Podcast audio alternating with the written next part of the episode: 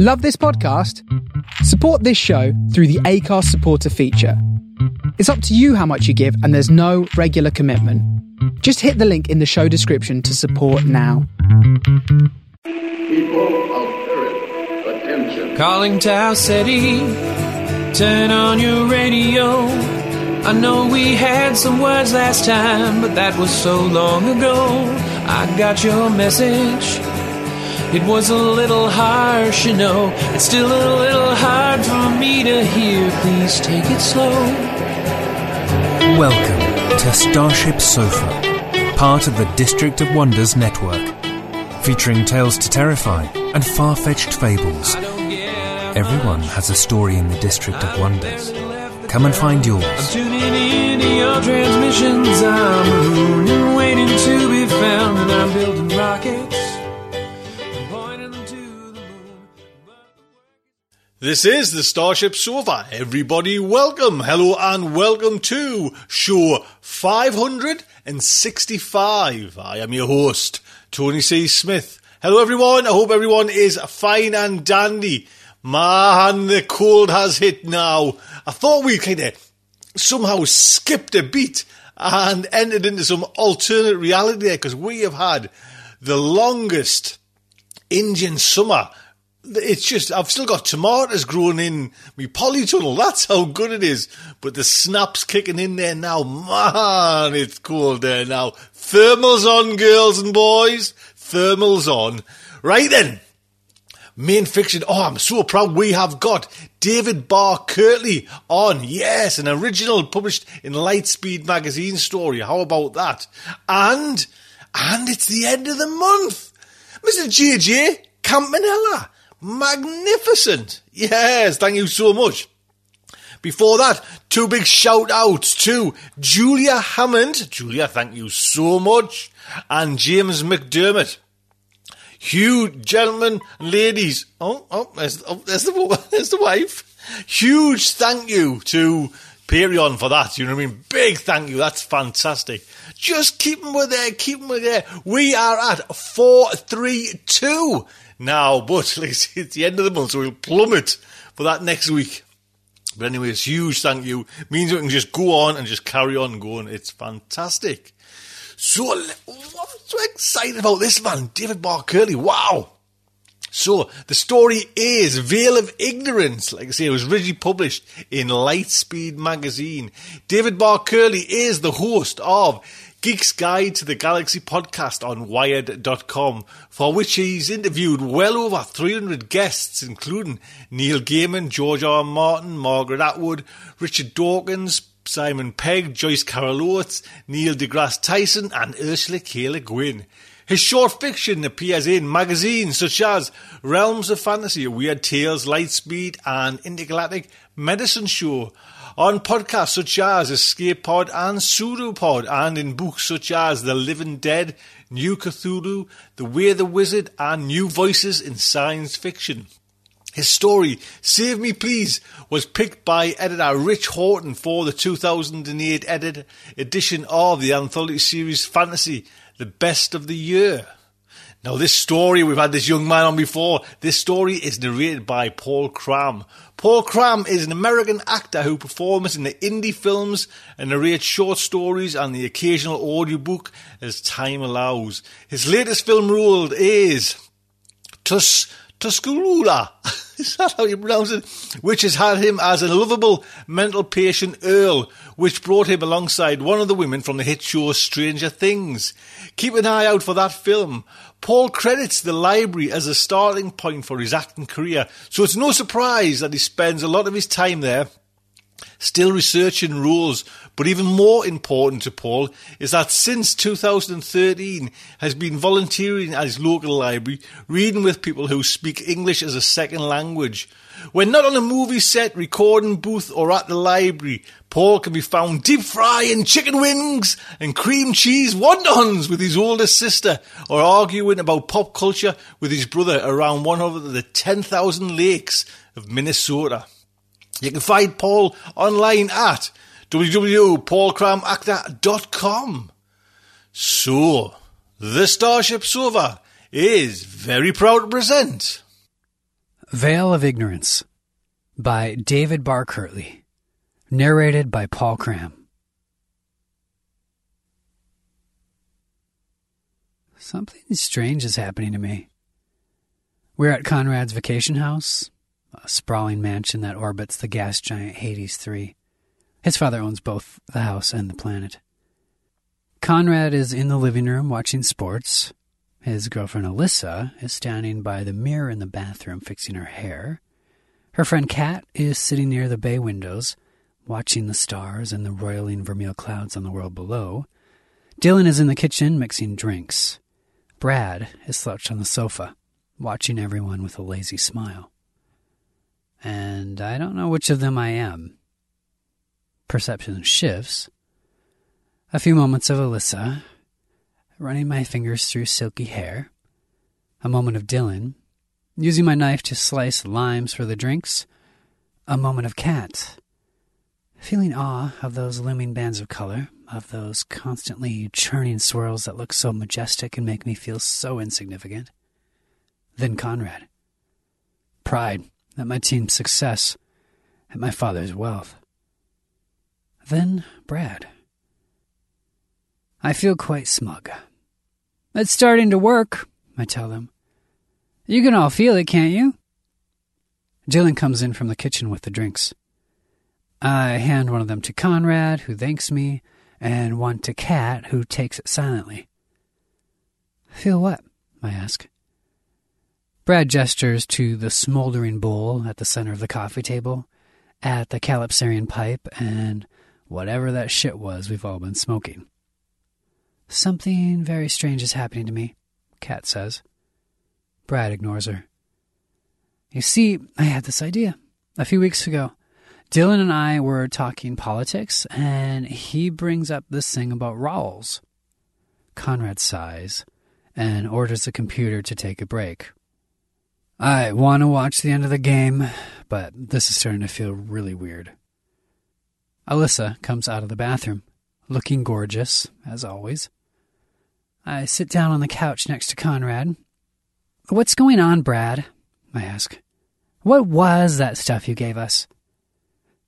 Just sit and listen, Brad says. All will become clear. Conrad turns to Dylan. Who's Rawls? John Rawls, I explain, puzzled about where this is going. 20th century?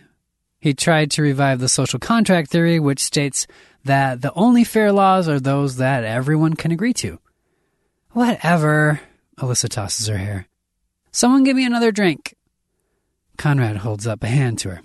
Quiet, I say. I want to hear this. Dylan shrugs and keeps going. The problem with the social contract is that people don't agree. Slave owners think that slavery is fair, slaves don't. So, Rawls envisions a hypothetical situation in which the two of them don't know who is who. Put behind this veil of ignorance, neither would support slavery, knowing that he himself might be the slave. I start to see where this is going and finish. Once self interest is canceled out, it turns out that they agree on principle. Kat interrupts. Brad, will you cut this shit and tell us what's going on? I say. Uh, why can't I tell who I am? Then Dylan starts to answer my question in that patronizing tone of his. Don't you see? he says. We've been put behind a veil of ignorance ourselves. Very good, Brad nods at him.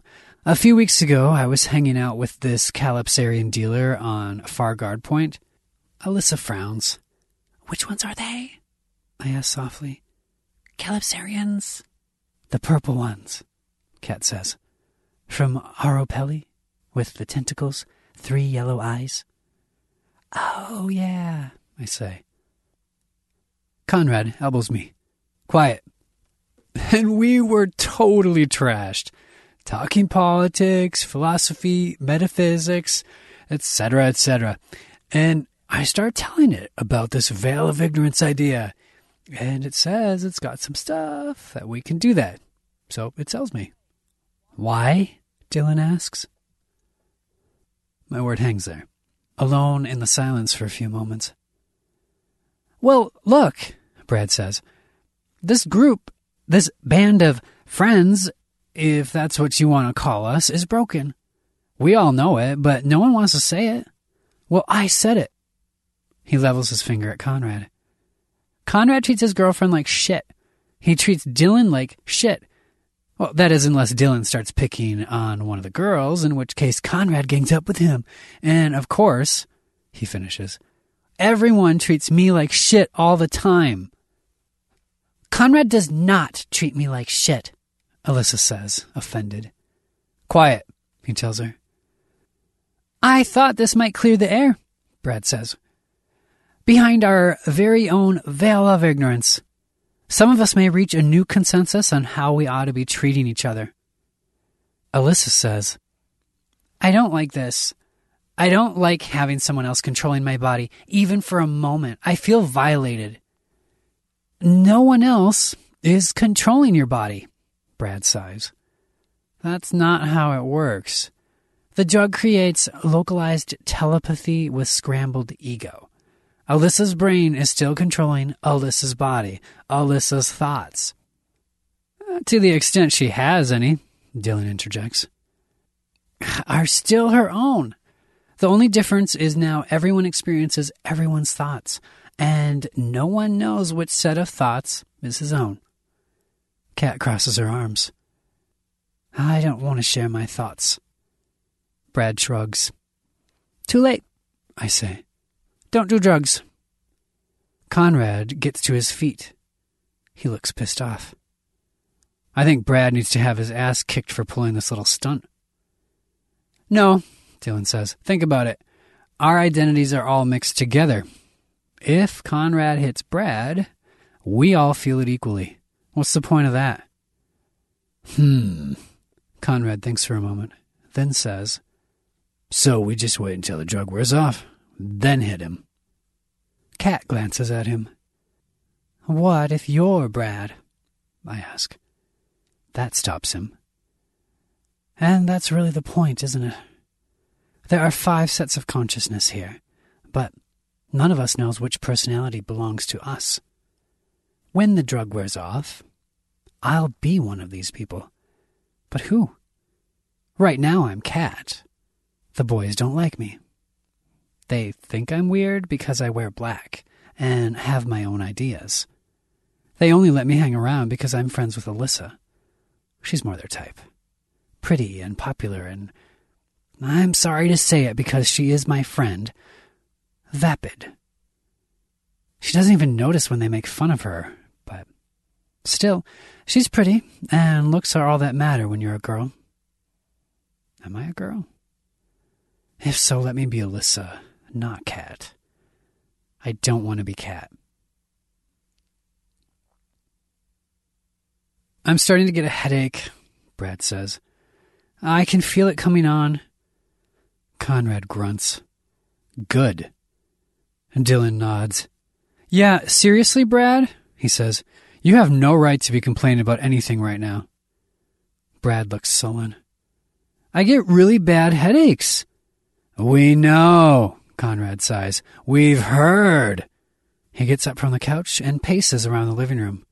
He wheels on Brad. See? This is why you get picked on. This is why no one likes you. You're weak. You whine all the time. You're a. He turns to Dylan. What? Hypochondriac? Dylan offers. Yes, Conrad says, pointing. Thank you a hypochondriac. We all get headaches, Brad. We deal with them. For you, it's like the end of the world. Well, you'll see, Brad says angrily. Tonight, you'll all feel what my headaches are like, and I'm used to it. You're not. Conrad shakes his head. Whatever, I'm so intimidated.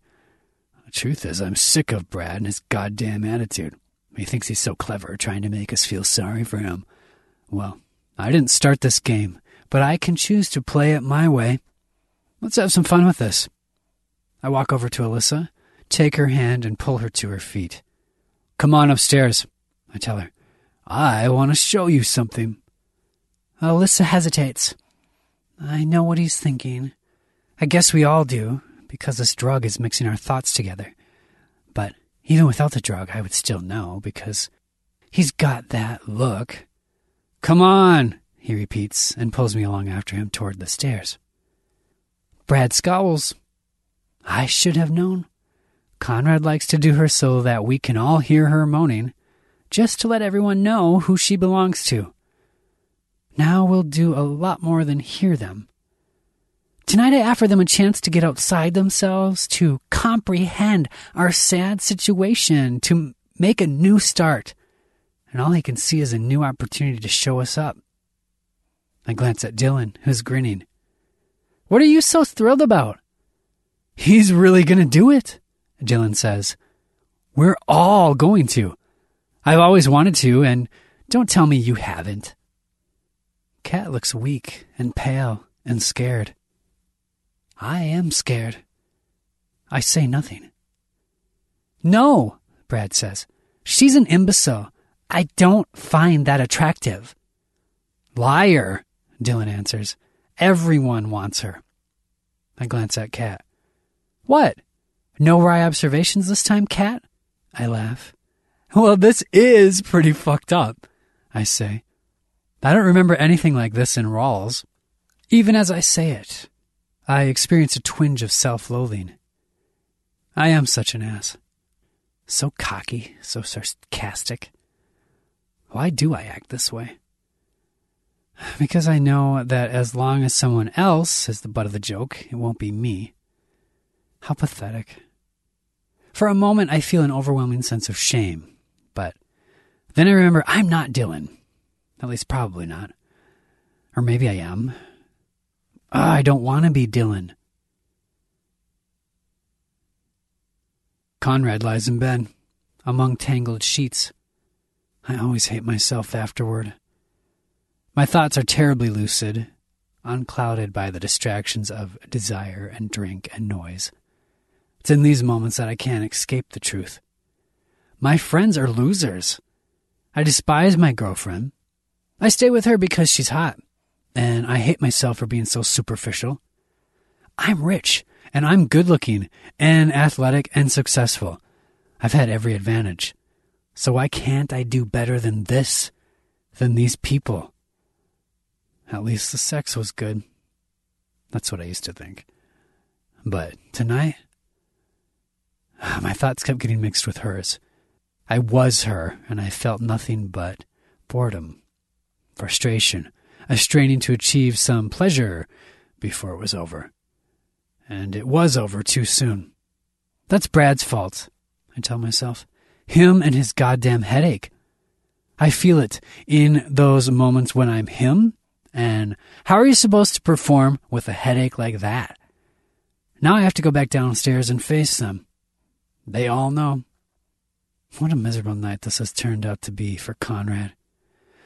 For me, I hope I'm not Conrad. I look at Alyssa and know that she knows these thoughts. I don't care. Alyssa slips angrily from the bed and starts getting dressed. I almost fall over yanking on my panties. I'm so mad. What a shithead!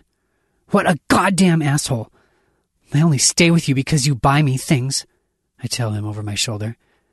At least I didn't have to fake it this time. I dress in the dark.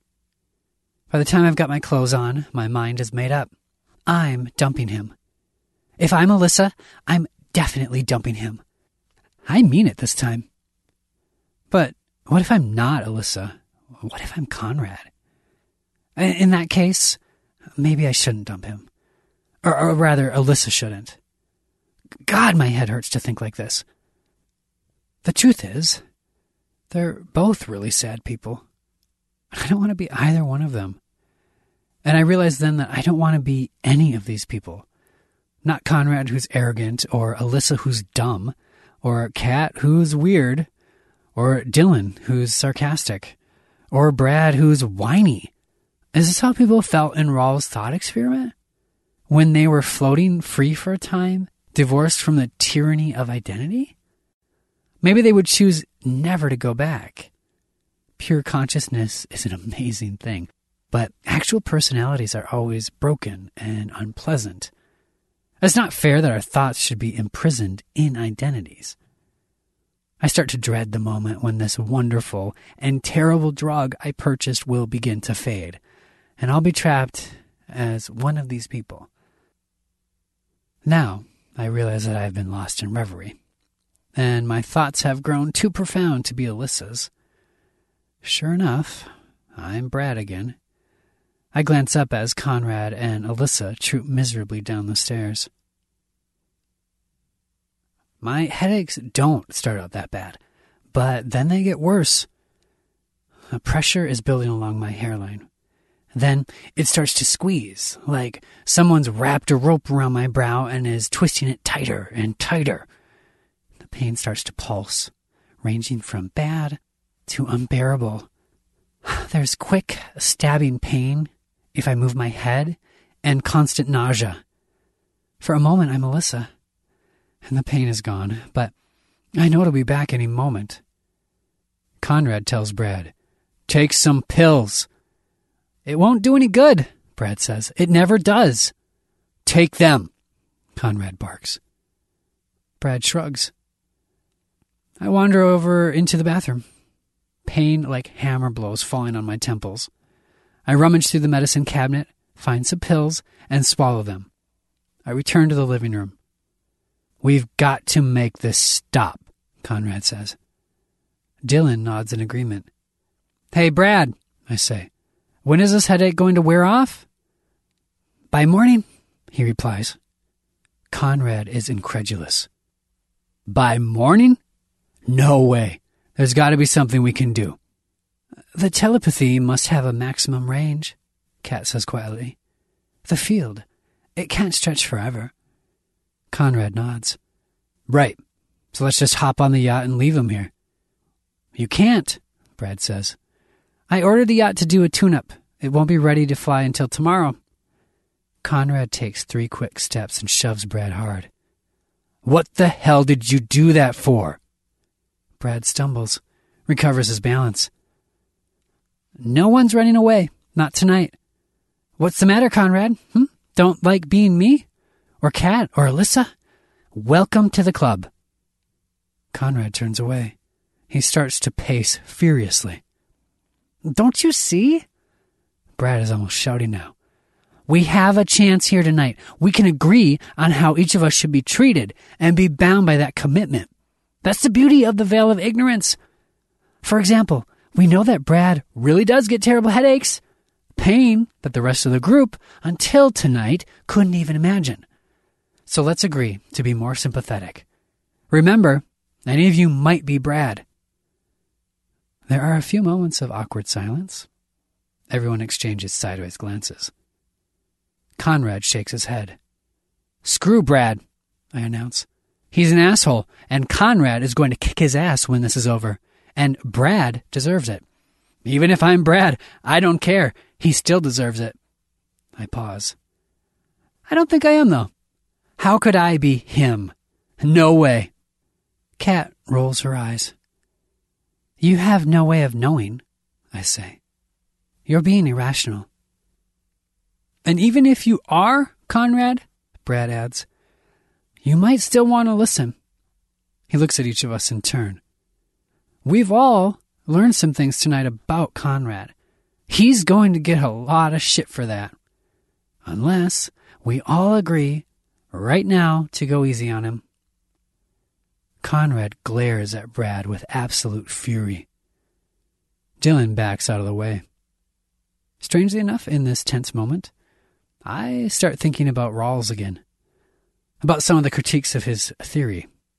Rawls believed that people subjected to a veil of ignorance would do the rational thing, agree to a society that's fair to everyone, that's what Brad thought too. But maybe they wouldn't.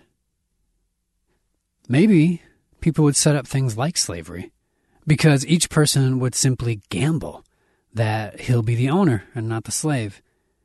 It's not the rational thing to do, but people are often not rational. An idea that's foremost in my thoughts as I watch the crazed expression coming over Conrad. Over me. The pain of Brad's headache is driving me absolutely insane. Brad is driving me absolutely insane. I want it to stop. I want him to stop. Anything to make it stop. But Brad's just standing there with his smug grin. I told you my headaches were bad, but you wouldn't listen.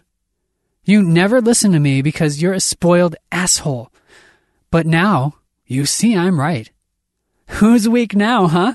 Who's the one who can't take it? I lunge for him. Don't you come to my house and talk to me like that. I punch Brad, who goes down, and I fall on top of him and start slamming his shoulders against the floor. Then my fingers find Brad's throat and start to choke him.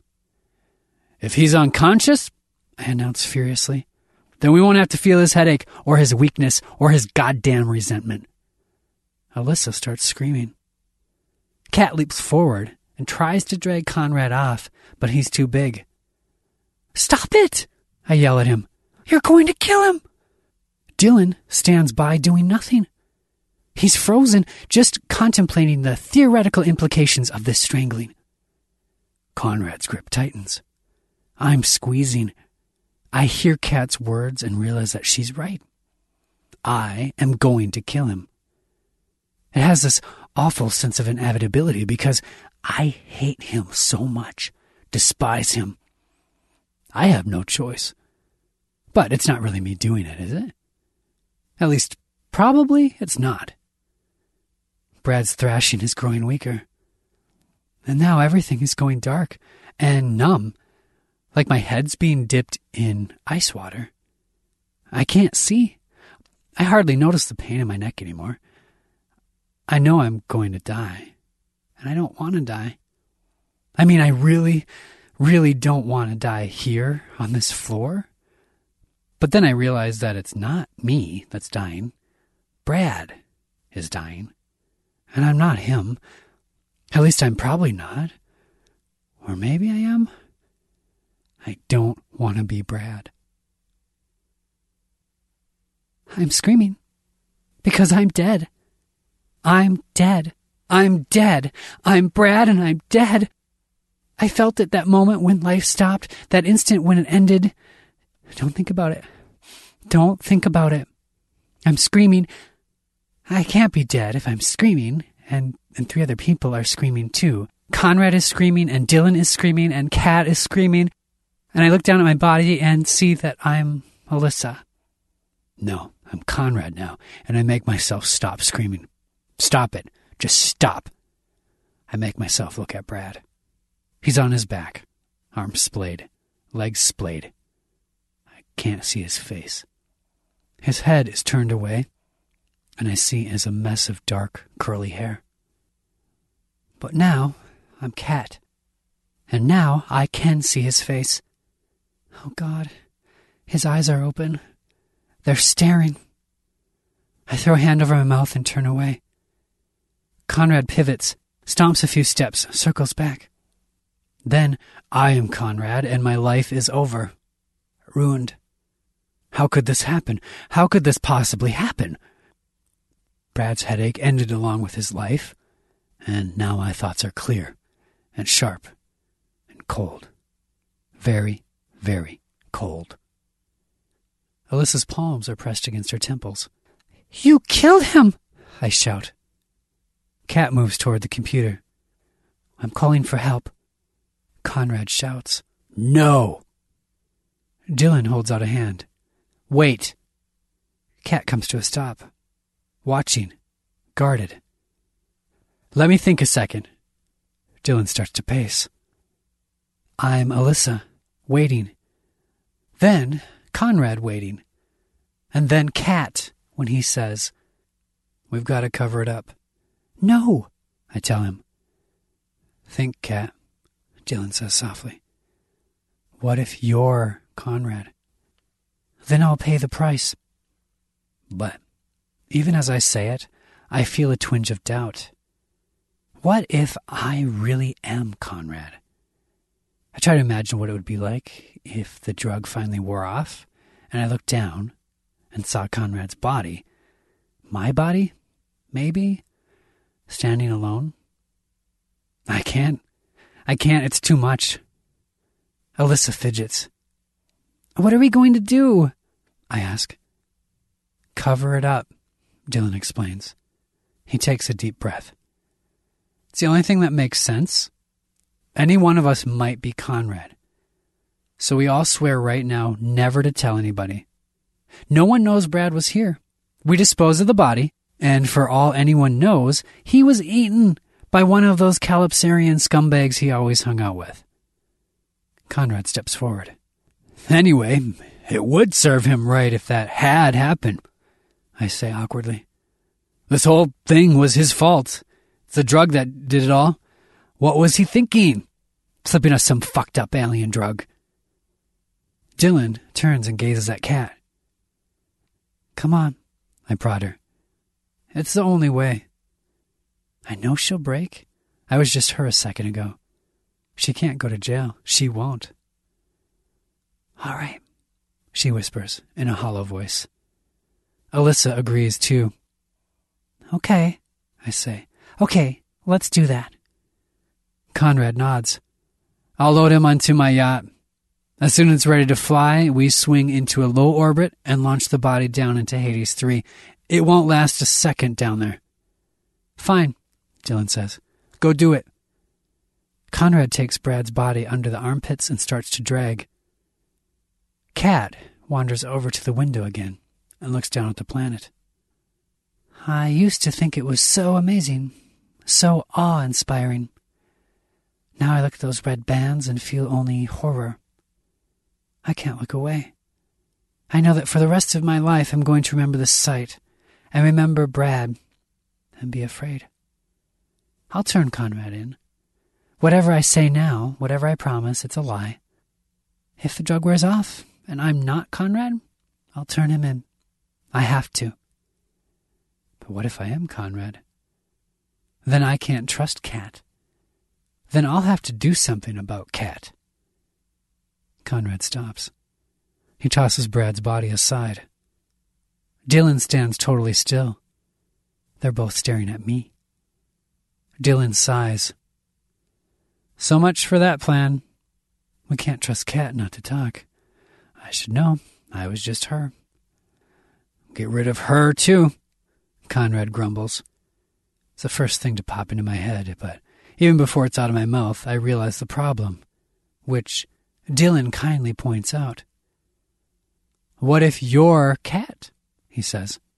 I groan. So what do we do? Dylan thinks for a minute. I have an idea, he says. Then I am Dylan, and it's my idea. A terrible, terrible idea. But it's the only thing I can think of. We wait for a Calypsarian dealer that Conrad knows. I'm Conrad, and Alyssa, and Dylan, and Kat, and Conrad, and Alyssa, and Dylan, and Kat. No one says anything. It seems to go on forever. It will go on forever. The Calypsarian docks its yacht. I'm Kat when it enters the room. It's taller than any of us, sinuous, and it smells like an ozone sea. I've never seen one whose mottled tentacles were such a dark shade of purple, or whose three eyes blazed such a bright and terrible yellow. It regards us. Conrad shows it the pipe. We want more of this, I demand. The Calypsarian snatches the pipe and examines it. Enough to last a decade, Dylan adds. Enough to last forever if we need it to. The Calypsarian is very accommodating. Tell your friends, it rasps. Plenty to go around. Enough for every last human if they want it. After the Calypsarian leaves, Dylan offers the pipe to Kat. There's enough in here to keep us going for weeks. She hesitates. Dylan scowls. Take it, Kat. Otherwise, it's a one in four chance of being Conrad. Only you and only Conrad. Your choice. Kat takes the pipe. I smoke it. So do the others. Now, I'll never betray Conrad. I might be him. It occurs to me later, when I'm Dylan, that maybe Brad succeeded. In some sick way. Kat or Dylan or Alyssa would have turned in Conrad in a second. But behind the veil of ignorance, we all agreed to help him out. And we always will. It's too bad Brad isn't around to see it. I'm glad I wasn't him, at least.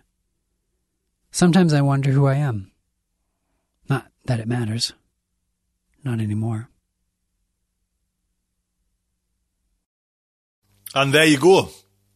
Don't forget, copyright is Mr. David Barr Kirtley. David, sir, it has been an honour. Yes, we, we, we, we all, all seem to kind of fly away from the kind of the mothership there now. We haven't seen each other for ages on the kind of interwebs, but David was a, a keen Oh, on when we used to have sofa David and John Joseph Adams was the team, the team you had to beat in our little quiz on science fiction. No one could rock them and they are still the champions of the quiz.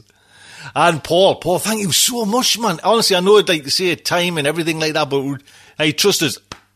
That's the old heart I'm hitting there from the bottom of my heart. Thank you so much. Tell your sis I'm coming over for the chicken wings and the cream wontons. That's for me. So, ho Mr. JJ Campanella with his science news. Jim, sir. Greetings and turnatelic bibulations, my endophatically quaretic listeners, and welcome to this November 2018 Science News Update. I'm your host for this confusingly abstemious science podcast segment, Jim Campanella. So, I have it easy this month for Idiot Scientist of the Month. Every year at this time, the Ig Nobel Awards are given out at about the same time as the Nobel Prizes. As usual, these awards, though they may seem utterly idiotic at first, often make you think just a little bit that they are not quite the utter madness that they appear to be. And please note, just like the Nobel Prizes, the Ig Nobel Awards cover decades of research time in terms of where the winners are chosen from. First up, the prize in medicine.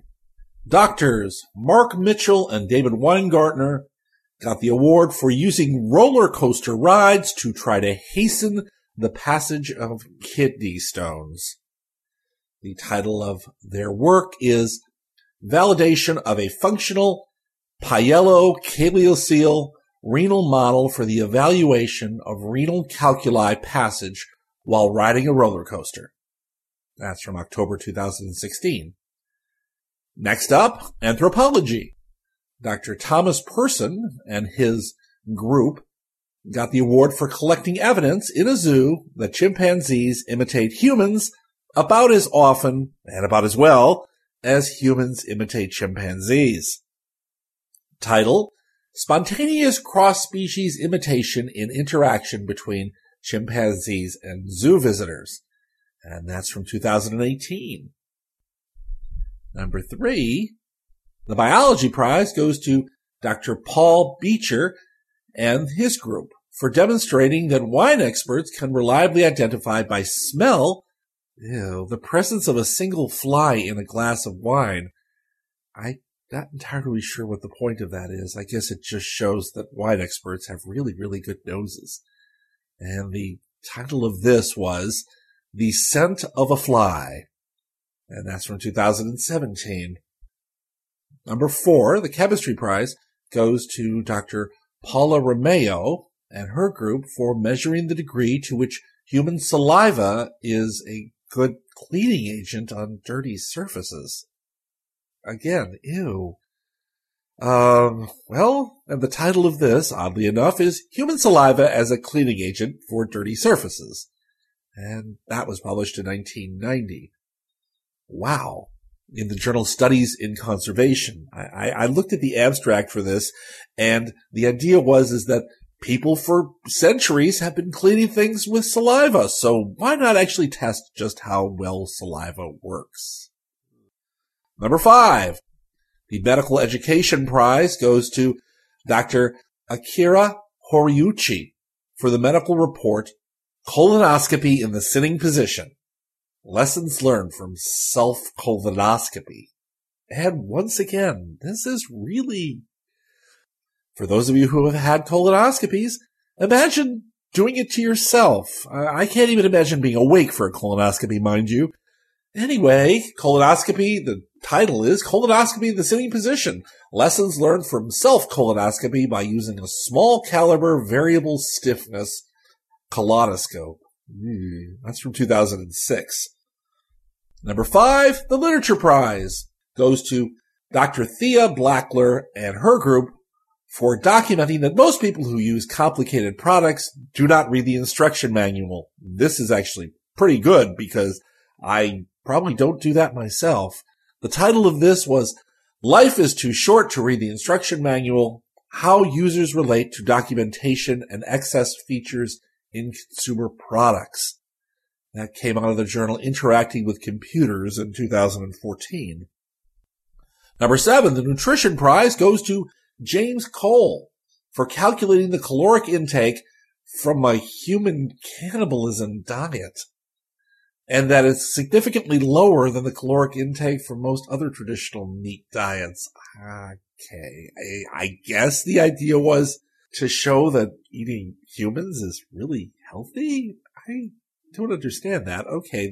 The title of this was Assessing the Caloric Significance of Episodes of Human Cannibalism in the Paleolithic Period. Sure. Uh, that came out in Scientific Reports in 2017.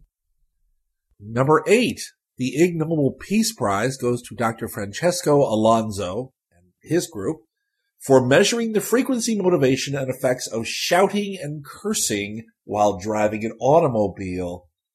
Yeah, he has to come to Jersey sometime. Okay, and the reference for this was shouting and cursing while driving.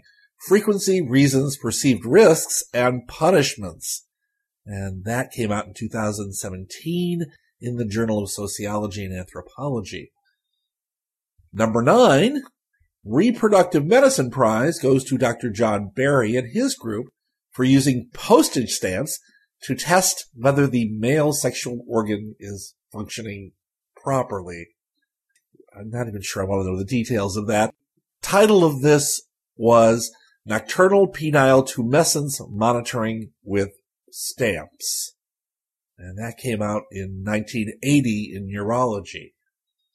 And finally, the economics prize goes to Dr. Lindy Hanyu Liang and her group for investigating whether it is effective for employees to use voodoo dolls to retaliate against their abusive bosses. And the title of this was Righting a Wrong, Retaliation on a Voodoo Doll Symbolizing an Abusive Supervisor Restores Justice. That's relatively recent too. Uh, it came out in Leadership Quarterly in February 2018. Wow. Okay. The first actual story of the night. Coffee has now been shown to be good for you, but is hot brewed coffee better for you than cold brewed? And the answer appears to be yes. Doctors Nina Rao and Megan Fuller of Thomas Jefferson University found that your cold brew coffee is not as healthy as hot coffee. That does not mean that cold coffee is unhealthy, just less healthy. Hot brewed coffee has higher levels of antioxidants, which are believed to be responsible for some of the health benefits of coffee. Uh, the two researchers found that the pH levels of both hot and cold coffee were similar, ranging from about 4.85 to about 5.13 for all the coffee samples tested. Coffee companies and lifestyle blogs have tended to tout cold brew coffee as being less acidic than hot coffee. I've read those myself and I thought that was the truth. But it seems that it's not. And, and they basically said that it was less likely to cause heartburn or gastrointestinal problems because it was less acidic. And again, I believe this myself for the last couple of years. But apparently, eh, it's not true. Fuller and Rao found that the hot brewed coffee method had more total titratable acids, which may be responsible for the hot cups higher antioxidant levels. Fuller said, quote, coffee has a lot of antioxidants. If you drink it in moderation, our research shows it can be pretty good for you. We found the hot brew has more antioxidant capacity, unquote. Next story. Now, it's always been my belief, whether I'm watching a real horse or cartoon horse, actually, for that matter, maybe that's where I learned it, the cartoons, that a horse's tail is swishing in order to knock flies out of the air. It turns out that since a horse can't really aim its tail, it can't really hit flies out of the air. It also turns out that tail swishing in mammals is both more complex and well, sort of more simple in terms of animal fly interactions than we ever thought. Dr. Marguerite Matherne from Georgia Tech University published a paper last month in the Journal of Experimental Biology. Matherne states as the purpose of her work that, like me, quote, most people assume that horses and other mammals swing their tails as some kind of a deterrent for bugs, and we wanted to provide scientific evidence for this claim, unquote. So she traveled to the stables where she had ridden regularly as an undergraduate, and she filmed horses there swishing their tails while under fly attack. For comparison, she also visited the Atlanta Zoo to film the rear ends of animals ranging from giraffes and zebras to elephants. And she digitized the movements of each animal's tail and then calculated the natural frequencies at which the tail should swing. And she was surprised. The animals were swinging their tails three times faster than she had expected and using almost 30 times more energy. She wondered, however, whether they were swinging their tails to intercept more insects. Uh, but the problem was even that at uh, top speed, which is about 0.35 meters per second for the tip of a horse's tail, they could only intercept about one insect every 90 seconds or so. However, she went out and purchased a horsehair whip, and she was surprised to see that mosquitoes take flight even when the whip just merely whistled past. So were the tails generating a breeze that was sufficient to repel potential bloodsuckers? Yeah, the answer was yes. She constructed a robot tail built from a strip of black plastic attached to a fan motor, and she filmed the effects as mosquitoes flew nearby. And she compared the number of insects that failed to land on the flat ceiling above the spinning fake tail with the number where the tail was static, the robots successfully deterred about 50% of all the pests. In addition, the approaching insects seemed unaware of the model until they were close enough to feel the one meter per second breeze generated by it, and then they veered away. So horses and other animals are not simply batting away flies. They are providing a breeze that deters the flies from coming near. Next story. How honest is your male dog? Well, the answer is if he's a smaller kind of dog, then he's probably pretty dishonest. Why? Well, I've always had cats since I'm too lazy to walk a dog or clean up after it in public. But it never occurred to me that a male dog might try to alter the height of his pee marking to make himself look bigger. Well, even though I never thought of it, Dr. Betty McGuire and her team at Cornell University endeavored to get to the bottom of this canine dishonesty once and for all. So, the actual dishonesty in question has to do with scent marking. Scent can convey, well, all sorts of information. Sex, age, health, kinship, individual identity, and social or reproductive status. And as such, scent marking is a common way for animals to transmit information about themselves into the future for other individuals to receive. And we've seen this all before, usually in the form of dogs peeing, that is transmitting, or sniffing, that is receiving neighborhood infrastructure. And interestingly, when dogs do this, the information they transmit or receive is conveyed not only in the scent signal itself, but also the space it occupies. A scent located high up on a lamppost signifies that a big dog is walking those streets. For male dogs, this potentially wards off rival males while simultaneously attracting curious females.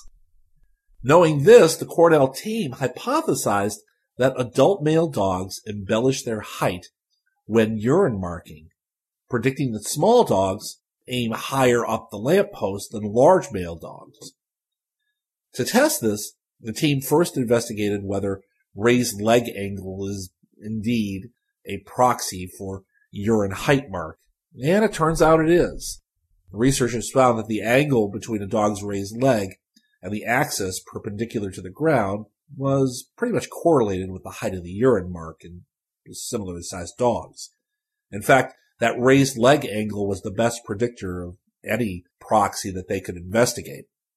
So after they confirmed that that raised leg angle was used, uh, McGuire and her team got to the meat of it. Do small dogs raise their legs higher? Was the angle higher than large dogs? And the answer is yes. The findings reveal that the smaller the dog, the higher the raised leg angle. This implies not only that urine marking can be dishonest, but also that small male dogs do what they can do to appear more intimidating and or alluring than they actually are. In other words, yes, male dogs lie. Next story. From time to time, I write an exam or a test or a quiz, especially in genetics, in which I will make up an unlikely animal that does not exist in order to explore certain genetic or evolutionary points. I have had exams that have featured vampire cats, three-legged carnivores, shmoos, okay, shmoos aren't my own, luminous carnivorous kreplachs, and the rare tree-climbing kangaroo. Okay, now none of these exist except in the imagination. Except for the tree-climbing kangaroo. Apparently, I actually stumbled upon something completely by accident that lives on our great planet, and it's even rarer than I explained on my genetics quiz. The Wondiwoi tree kangaroo is so rare and elusive, it disappeared over 90 years ago and was assumed to be extinct. Not that I even knew it ever existed, mind you. Now it has not only been spotted, but also photographed for the first time ever. Unlike Bigfoot and Chupacabra, which still remain at large. I knew I took that class in cryptozoology years ago for some reason. Now, why didn't my professor ever mention this creature, though? We talked plenty about Bigfoot, talked about Loch Ness Monster, never talked about tree climbing kangaroos. Anyway, this unusual monkey-like kangaroo clambers through the trees of the montane forests of New Guinea. It had been seen there only once before by Western scientists in 1928. The Wondiwoi tree kangaroo had not been collected, seen, or reported since that first sighting. And as I demonstrate, this kanga is one of the most poorly known mammals in the world. Now an amateur botanist from the UK has led an expedition into near impenetrable bamboo forests 5,000 feet high in the remote Wondiwoi mountains of West Papua, Indonesia to find it. Michael Smith, any relation, Tony? He's an amateur botanist from Farnham, England. And he says, quote, just showing that it still exists, it's amazing. It's such a remote and difficult spot to access. I was uncertain we would ever really know, unquote. Now, tree kangaroos are tropical marsupials that are close relatives of the ground dwelling kangaroos and wallabies. And these medium sized kangaroos have muscly forearms to pull themselves up the trunks of trees and move around the branches using a strange mix of climbing and hopping. Again, absolutely unbelievable. Despite being little known to the world at large, they are surprisingly diverse. There are 17 species and subspecies, two in the far north of Australia, and the remainder on the huge island of New Guinea. And it, again, I didn't even realize that uh, this was a group so Smith led the expedition to find this rare species. He trained as a biologist as an undergraduate at university and now works for a medical communications company. But he spends vacations trekking to remote parts of the world, Pakistan, Kurdistan, and Indonesia on the hunt for things like rare orchids, rhododendrons, and tulips. He hatched the expedition plan after hearing about this mysterious animal while scouring West Papuan mountains for rhododendrons in 2017. With the aid of four Papuan porters and a local hunter acting as a guide, Smith trekked into the jungle on July 23, 2018, and emerged a week later with news of the find. Despite weighing up to 35 pounds, these tree kangaroos are remarkably cryptic, often remaining totally hidden high up in the forest canopy. On one of the final days of the expedition, having no luck having spotted one, the crew started to head down. And Smith says, quote, that was when our hunters spotted a kangaroo 30 meters up. After a lot of scrambling around, trying to get my lens to focus on the animal peeking out from behind the leaves, I got a few half decent shots. Unquote. Lending to the credibility of the find, the Wondiwoi Mountains are also hundreds of miles away from suitable high altitude habitat for related kangaroos. The Wondiwoi tree kangaroo has a very limited distribution, maybe just 40 to 80 square miles.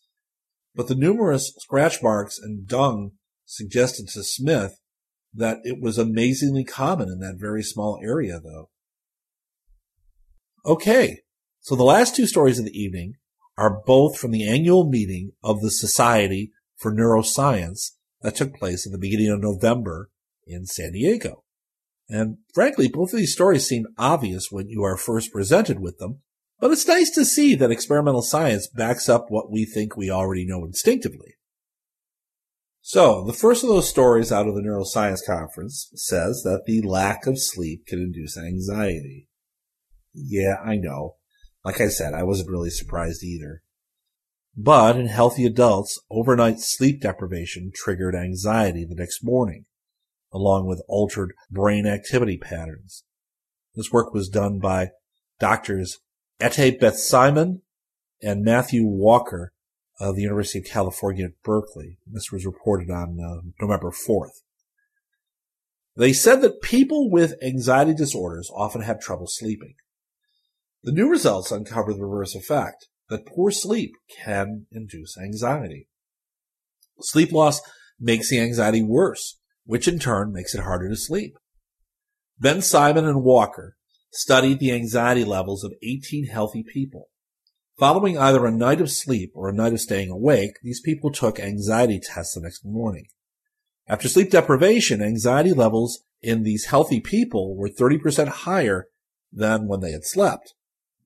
On average, the anxiety scores reached levels seen in people with anxiety disorders. What's more, sleep deprived people's brains changed. In response to emotional videos, brain areas involved in emotions were more active, and the prefrontal cortex, an area that can put the brakes on anxiety, was less active. This was shown by functional MRI scans. Ben Simon finished with, quote, our results suggest that poor sleep is more than just a symptom of anxiety, and in some cases it may even be a cause, unquote. The other story from that neuroscience conference was that living on Lonely Street does more than make you lonely. It can actually affect the architecture of your brain for the worse.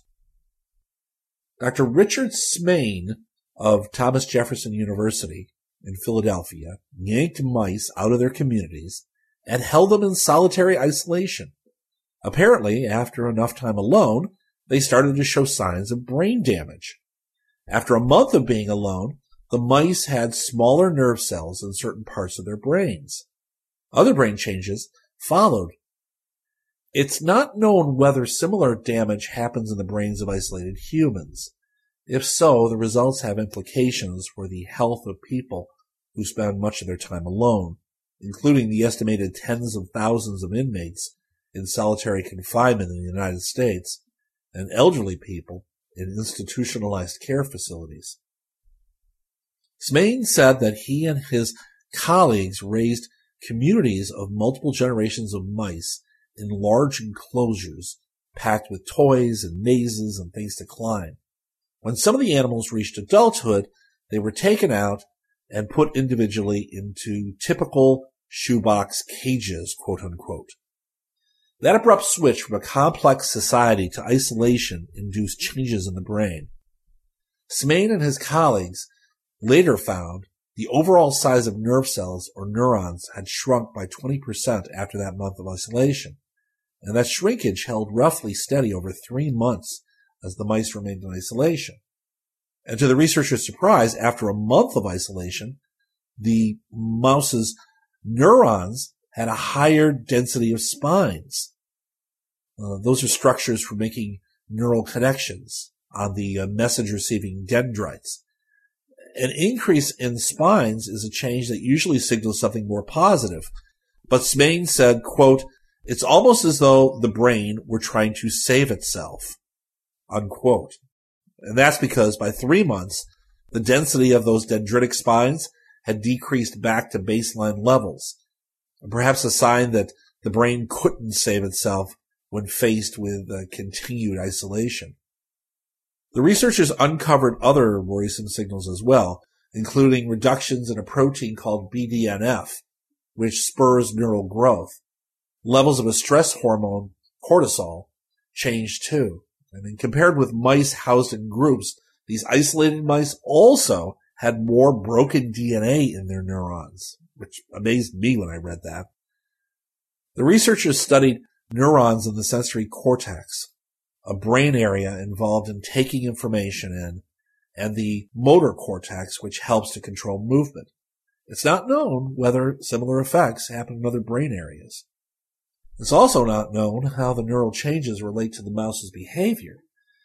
In people, long-term isolation can lead to depression, anxiety, psychosis, and their ability to think, their brain power is affected as well. Isolated people develop problems in reasoning, remembering, navigating. Smeyne is conducting longer term studies aimed at figuring out the effects of neuron shrinkage on thinking skills and behavior. He and his colleagues also plan to return isolated mice to their groups to see if the brain changes can be reversed. Those types of studies are important because he says, quote, the question is, when have the loneliness treatments gone so far that the brain cannot be saved? Unquote. It's a very sad question if it turns out that humans are prone to this brain degeneration as well. Well, that's all for me for now. Try not to be alone. Get plenty of sleep. Be on the lookout for vermicious Knids in your trees. Keep watching the skies. And I hope I've inspired some of you. Until next time, this is Jim Campanella. James, James, what, James, what can I, what, what can I say that? That's not already been said before by countless people. Jim, thank you so much. Well, that's it for today's show. I hope you enjoyed it. My, oh man, Mr. David Barr Kirtley. Yes, he is all getting ready for ho ho ho. Our tree's up. Oh yes, it is. If you're not in the Christmas, I'm, I'm coming there with you. I'm coming over. Man, she's keen as out, me good wife, there for Christmas over here. Man, it's just, what? I'm sitting in a winter wonderland, man, already. Oh, and I have been for a couple of weeks. right then. Look after yourselves. Honestly, please, if you can, subscribe. That would be fantastic. And, you know, support one Patreon. It would be an honour if you came over. Until next week, just like to say, good night from me. This presentation has been brought to you by the District of Wonders Network, dedicated to podcasting the finest genre fiction. You can learn more about the District of Wonders and their many literary productions at their website, www.districtofwonders.com. Thank you for listening.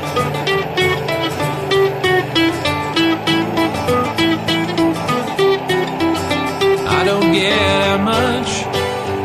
I've barely left the ground. I'm tuning into your transmissions. I'm marooned and waiting to be found. And I'm building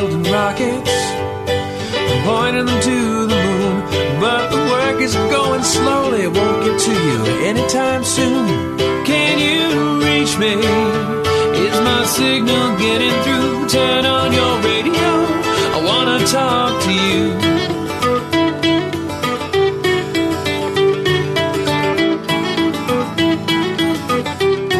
This signal's going light speed. By the time I get my say, I might already be on. You're so far from here, and at best I'm moving slow. So I'm waiting on your call at home with nowhere to go. Can you reach me? Is my signal getting through? Turn on your radio. I wanna talk to you. I wanna talk